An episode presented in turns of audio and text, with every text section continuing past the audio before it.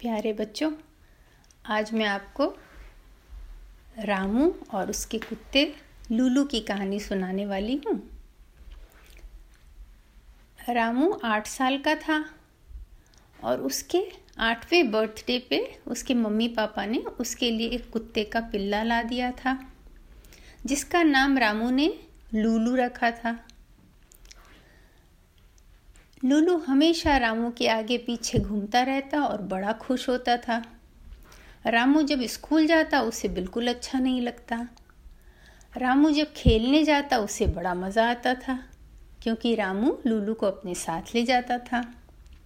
रामू के सभी दोस्तों को भी लूलू बहुत पसंद था। सभी लूलू को बहुत प्यार करते थे। पर लूलू बड़ा नटखट था। एक दिन सुबह उठकर जब रामू तैयार होने लगा, स्कूल जाने को तो जैसे ही जूता पहनने गया, उसने देखा, अरे, उसके मोजे नहीं है जूता में। इतने में उसके पापा भी जूता पहनने आए, उन्होंने भी देखा, उसके मोजे नहीं है जूते में। तो दोनों ने, मम्मी को आवाज़ दी, हमारे मोजे नहीं है जूता में, क्या हो गए? तो मम्मी ने कहा, दूसरा ला के दिया उन लोगों को और कहा, जल्दी पहनो और भागो, नहीं तो स्कूल की बस चली जाएगी। पापा और रामू दोनों जल्दी से निकल गए और रामू को स्कूल का बस मिल गया, पापा ऑफ़िस चले गए। उसके बाद आज शाम को रामू को एक बर्थडे पार्टी में डालना था। उसके एक दोस्त का जन्मदिन था और उसने रामू को बुलाया था। जब रामू तैयार होके जाने लगा तो लूलू भी उसके पीछे आने लगा। रामू ने कहा, नहीं, मैं जन्मदिन की पार्टी में जा रहा हूँ, तुम्हें नहीं ले जा सकता। पर लूलू उसके पीछे आने लगा। तो रामू ने कहा, ठीक है, तुम घर के बाहर रहना, अंदर मत आना। तो फिर रामू उसको ले गया। और वो लोग सब वहाँ सात आठ दोस्त आए थे, रामू के, और जिसका बर्थडे था, उसका नाम था श्याम। तो सात आठों दोस्त अब घर के बाहर में जूता मोजा खोल कर और अंदर चले गए। उन्होंने केक खाया, बर्थडे का गीत गाया और सब उसके प्रेजेंट देखे और उनसे खेलते रहे और फिर जब घर जाने का टाइम हुआ तो वो लोग बाहर आए।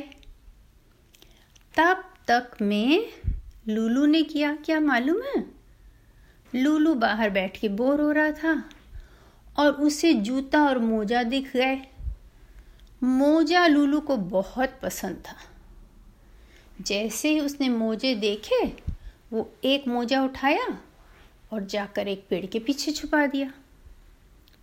फिर दूसरा मोजा उठाया फिर पेड़ के पीछे जाके छुपा दिया।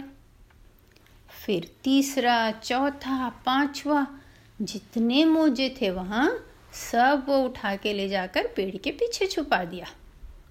और तब तक वो थक गया और सो गया आराम से। अब जब रामू और उसके दोस्त बाहर आए, जूता पहनने लगे तो अरे मुझे तो है ही नहीं।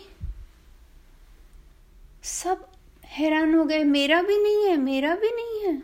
अरे, हमारे मोजे कौन ले गया? उन्हें कुछ समझ में नहीं आया। उन्होंने बिना मोजा के ही जूते पहन लिए और जाने लगे।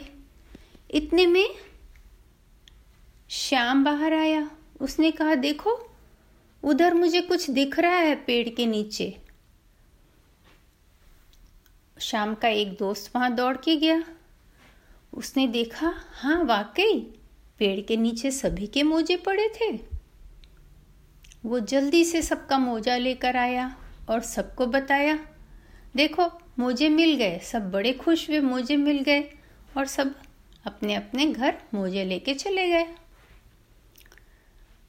दूसरे दिन फिर ऐसा ही हुआ जब रामू और उसके पापा स्कूल और ऑफ़िस जाने को तैयार होने लगे तो उनके जूते में से मोजे गायब थे। अरे, ये रोज मोजे कैसे गायब हो जाते हैं? फिर मम्मी जल्दी से उनको मोजा ला कर दी, जल्दी करो, वरना बस चली जाएगी।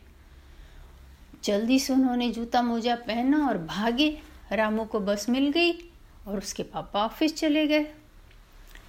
अब जब रामू घर आया तो उसके दिमाग में ये बात घूम रही थी कि ये रोज मोजे कैसे इधर उधर हो रहे हैं? इसमें लूलू का हाथ लग रहा है मुझे। तो वो अपना मोजा जूता में डाला और सोफा के पीछे छुप कर बैठ गया कि लूलू आके क्या करता है? लेकिन लूलू तो वहाँ गया ही नहीं। लूलू को तो स्मेल से मालूम पड़ गया। कि रामू घर में है। वो जल्दी से रामू के पास सोफा के पीछे आया और उससे खेलने लगा। रामू का प्लान फेल हो गया। उसके बाद जब शाम को मम्मी ने खाना बनाया और सभी खाना खाने बैठे, तब रामू ने मम्मी को कहा, मम्मी, मुझे लगता है लूलू मोजा चुरा लेता है। मम्मी पापा हंसने लगे। फिर रामू ने उन्हें शाम के जन्मदिन वाली सारी कहानी बताई। तब उसकी मम्मी उठ कर गई और जो बास्केट में टोकरी में लूलू सोता था, उसका चद्दर उठाया। अरे, उसके नीचे इतने सारे मोजे थे। एक, दो, तीन, चार, लाल वाला, पीला वाला, सफ़ेद वाला, ब्राउन मोजा, सारे मोजे वहाँ थे। मम्मी, पापा और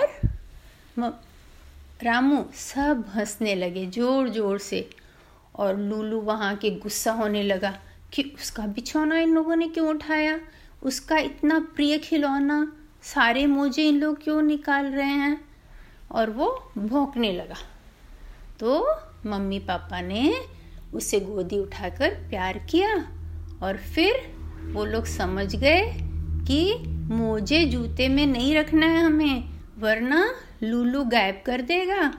फिर उन्होंने प्लान बनाया कि जब हम लोग घर आएँगे, हम मोजे सीधे वॉशिंग मशीन में डाल देंगे, ताकि लूलू को न मिले।